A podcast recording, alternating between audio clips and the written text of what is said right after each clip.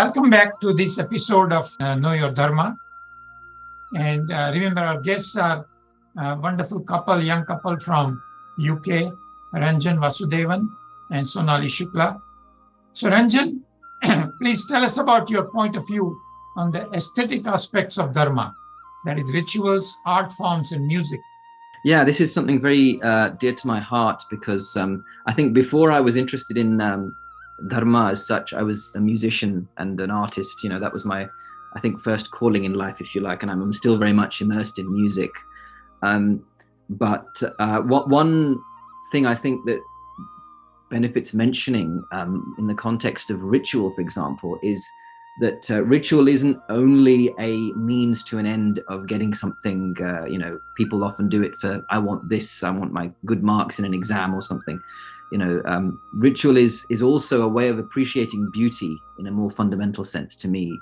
And uh, one thing I, I've, I really sense this: if you go to a temple and you see the care with which, for example, the deity is decorated, you know, the the the real detail that uh, is afforded to this, um, you know, that it's it's you know showing love for beauty in a kind of completely uh, abstract way you know imagining the uh, deity as the the supreme being that pervades everything and saying you know it, it almost seems meaningless. How can i do something beautiful for the source of all beauty? But there's something really beautiful about that concept as well. So um, you know that um, that itself is an art form. Um, also the the way that rituals are done for example the structure of rituals, the um, mudras, you know, people will see in Bharatanatyam and forms of dance. Obviously, people use mudras there, but people may not know that in pujas as well, uh, to purify the items that you offer to the deity or to kind of um, offer certain services, upacharas, to the deity which you don't have, they will use mudras. And to feed the deity, they will use another mudra that looks like you're feeding a child. So all these things, I think, are not just ritual, but they're also aesthetic and they're also to be appreciated for their own. Um, uh, oh, yeah, beautiful, beautiful, wonderful. Yeah. And I think um, it extends into art forms and music um, as well. I mean, one thing I will say very carefully is I don't think that we have a monopoly on the art forms that have come from Dharma. So I think that, for example, Carnatic music, Hindustani music, Bharatanatyam, I think is for the whole world.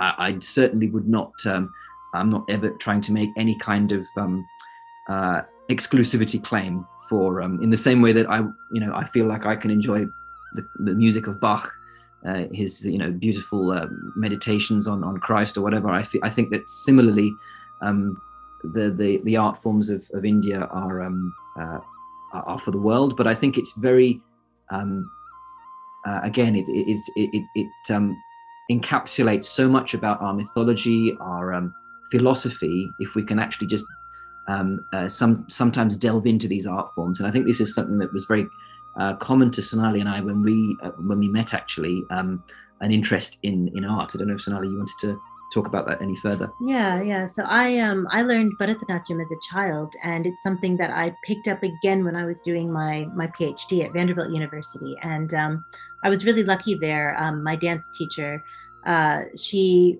she ran a class as part of um, uh, the university's dance program. So it was only one hour a week, and I felt like I could I could afford to to spend one hour a week. And at first I said, well, you know, this is good because I, you know, it's a bit of exercise, it's a bit of, you know, doing something other than my studies.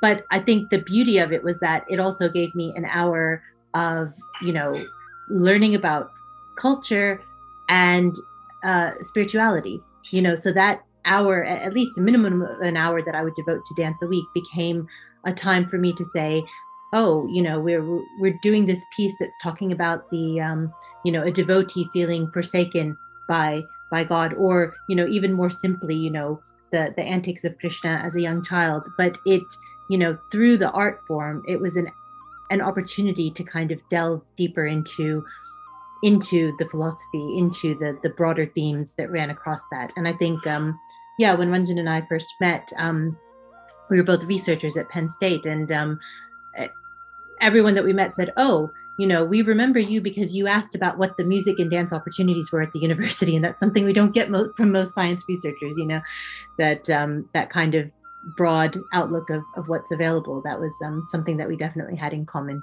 early on. Yeah.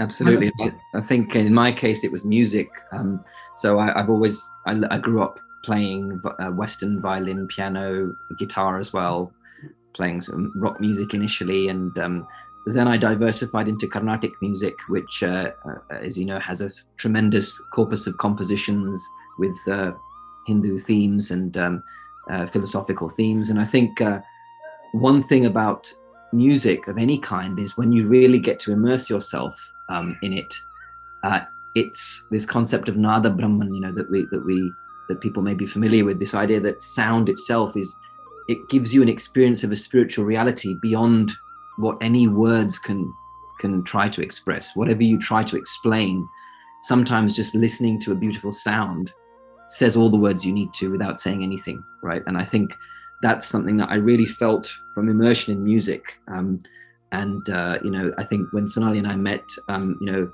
I was we were both new in Penn State. I was very lucky to find a group of musicians who shared uh, my love of music, and uh, and Sonali also uh, was would come along to that uh, the group of musicians when we'd have regular sessions. And I think, you know, it's uh, dharma in a kind of peripheral sense, but in a, in a related sense, intricately linked towards themes and topics of dharma, of course. Yeah.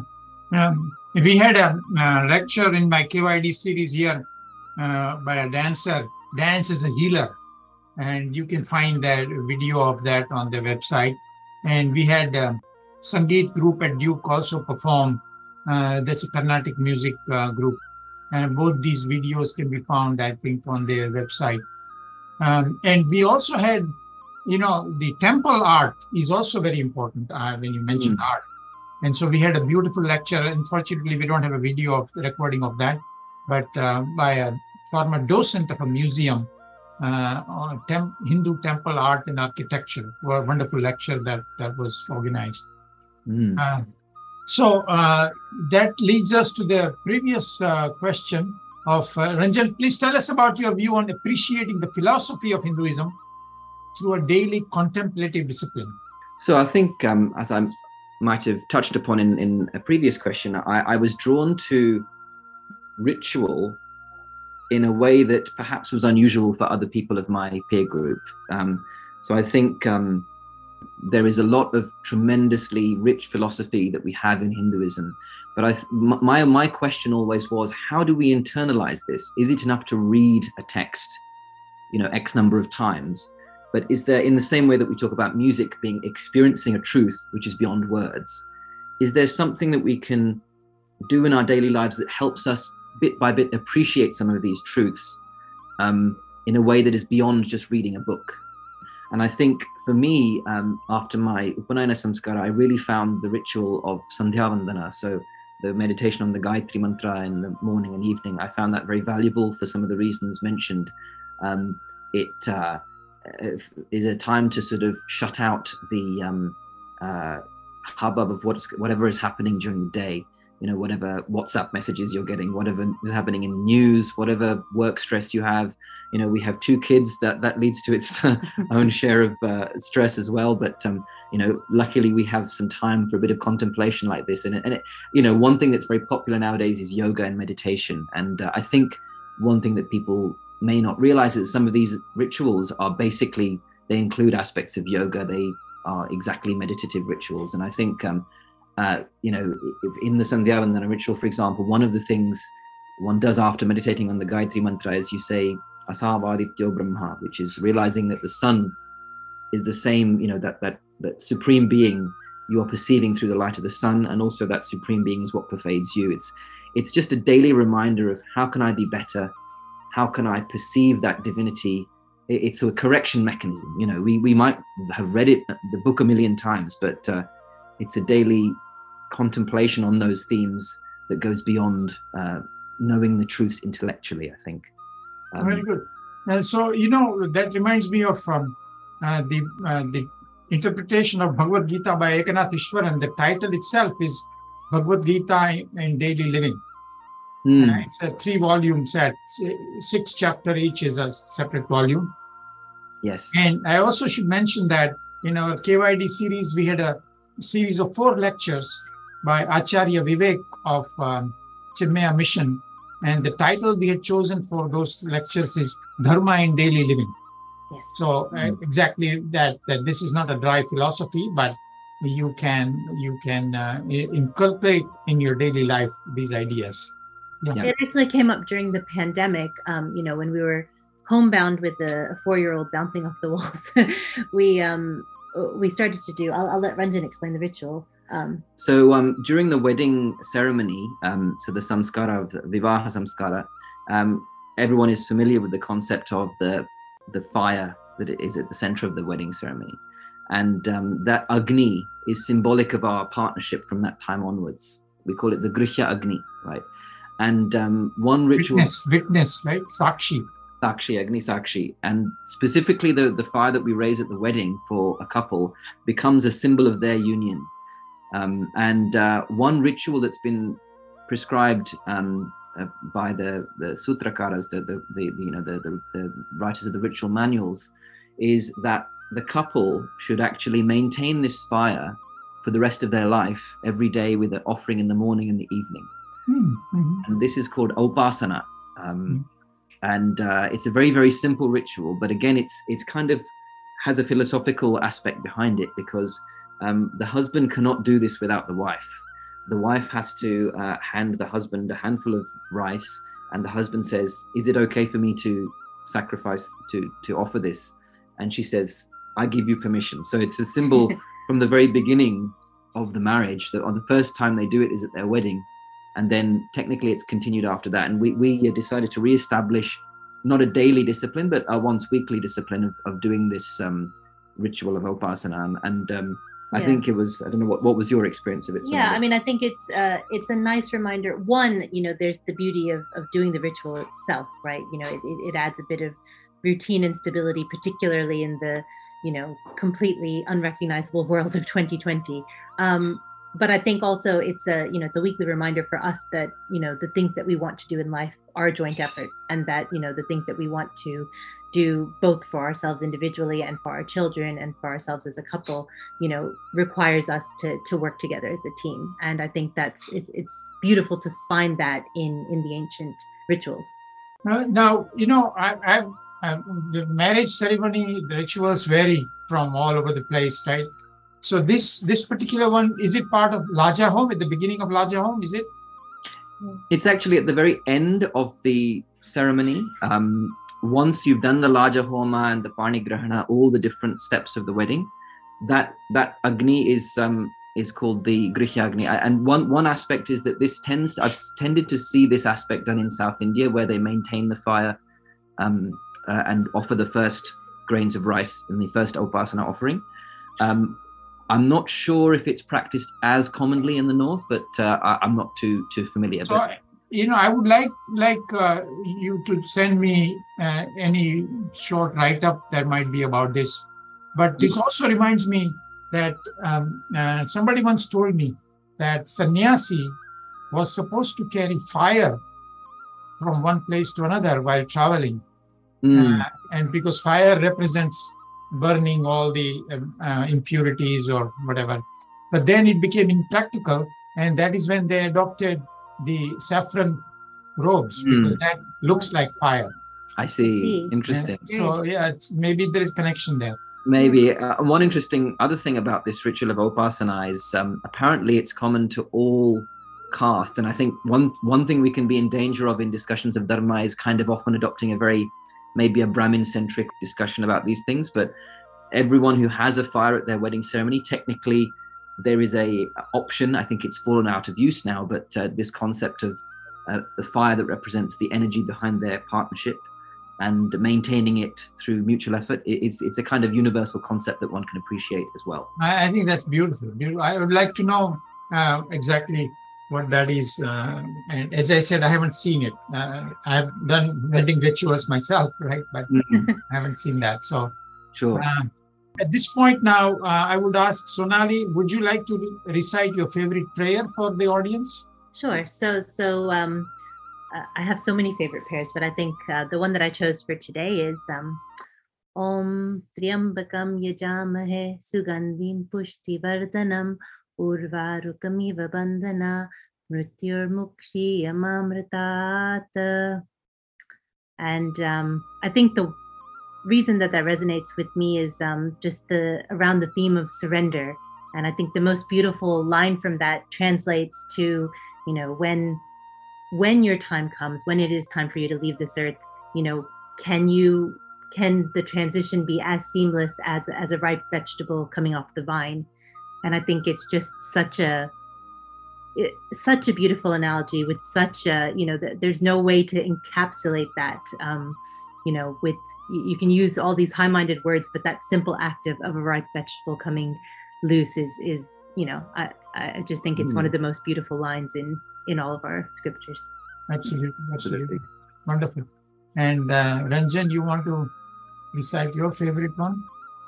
Yeah, so I, I think uh, we've talked a lot about the um, the Gayatri mantra and how it's uh, a very unique prayer in in uh, in Hinduism, and uh, most people are very familiar with the meaning of the Gayatri mantra of uh, illuminating our intellect towards something um, uh, something greater than our, ourselves. Um, but one really interesting version of this Gayatri mantra that many of the audience may not have heard is the Gayatri Sama. So um, uh, I'm fortunate to have learnt uh, some of the Samaveda, which is the oldest musical uh, tradition, one could say, perhaps in the world, certainly in India. Um, and uh, all the mantras that we find in the other Vedas, especially the Rig Veda, uh, often have a counterpart in the Samaveda. And this, this really links for me with the concept of, of um, Nada, Nada Yoga or Nada Brahma, you know, the uh, idea that sound can give a meaning beyond just the words. And uh, the unique thing about Samaveda is that it adds a tune to the words and it also adds other syllables um, to the words. So I'll, I'll recite the Gayatri Sama uh, for you and uh, give you a, a little taster of um, how the Samaveda recitation of mantras sounds. ॐ श्रीगुरुभ्यो नमः हरिः ॐ ॐ नमः सामवेदाय तत्सवितुर्वरेण्यो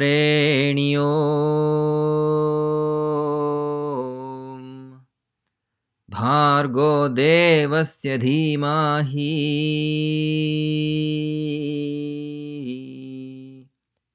धियो यो नः प्राचो।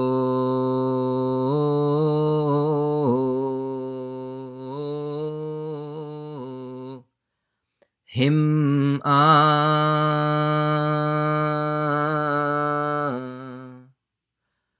दायो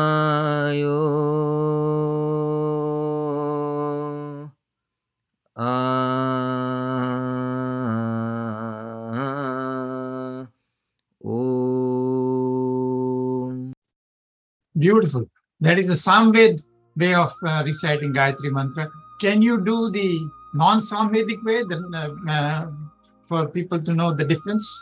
Sure, yeah. So the um, there are different ways um, in different parts of India. So um, the one I'm going to recite is the, the Krishna Yajurveda style. In North India, they recite in the Shukla Yajurveda style, which is subtly different. But um, uh, this is the Sh- Krishna Yajurveda style anyway. Om Bhur Suvaha Tatsaviturvarenyam Bhargo Devasya Dhimahi Dhiyo Yo Nah Prachodayat Om Wonderful. And you know, I should remind the audience that uh, Ranjan was born and brought up in UK. It is possible to to be able to pronounce, intonate, uh, in wonderful chanting of our scriptures, our mantras. So, Ranjan and I really, really appreciate your taking the time for this interview. And I'm, I'm sure I'll take you up uh, on another occasion on many other topics that, that are possible. Once again, you've been listening to Radio Nyra Know Your Dharma program uh, under the auspices uh, of uh, both Radio Nyra and Hindu Society of North Carolina. Thank you. Goodbye. Namaste and Hari Om.